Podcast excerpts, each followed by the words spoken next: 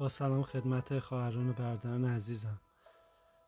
نان روزانه امروز رو در خدمتتون هستم.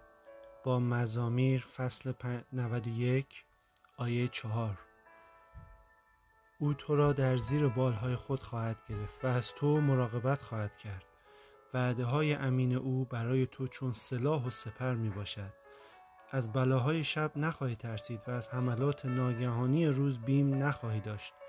وبایی که در تاریکی میخزد تو را نخواهد ترسان و تا اونی که در روشنایی کشتار می کند تو را نخواهد حراساند دوستان این مزمور به ایمانداران اطمینان می دهد که آنها هم در این دنیا و هم در دنیای بعدی در خداوند امنیت دارند.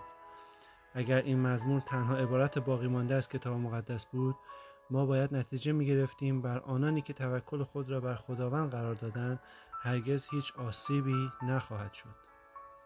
این مزمور به ما وعده امنیت می دهد نه از خطرات بلکه در خطرات.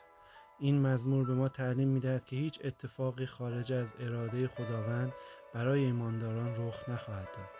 هر اتفاقی که برای ما رخ دهد خواه در این دنیا خواه در دنیای بعدی در نهایت به خیریت ما می باشد وعده خدا امین است.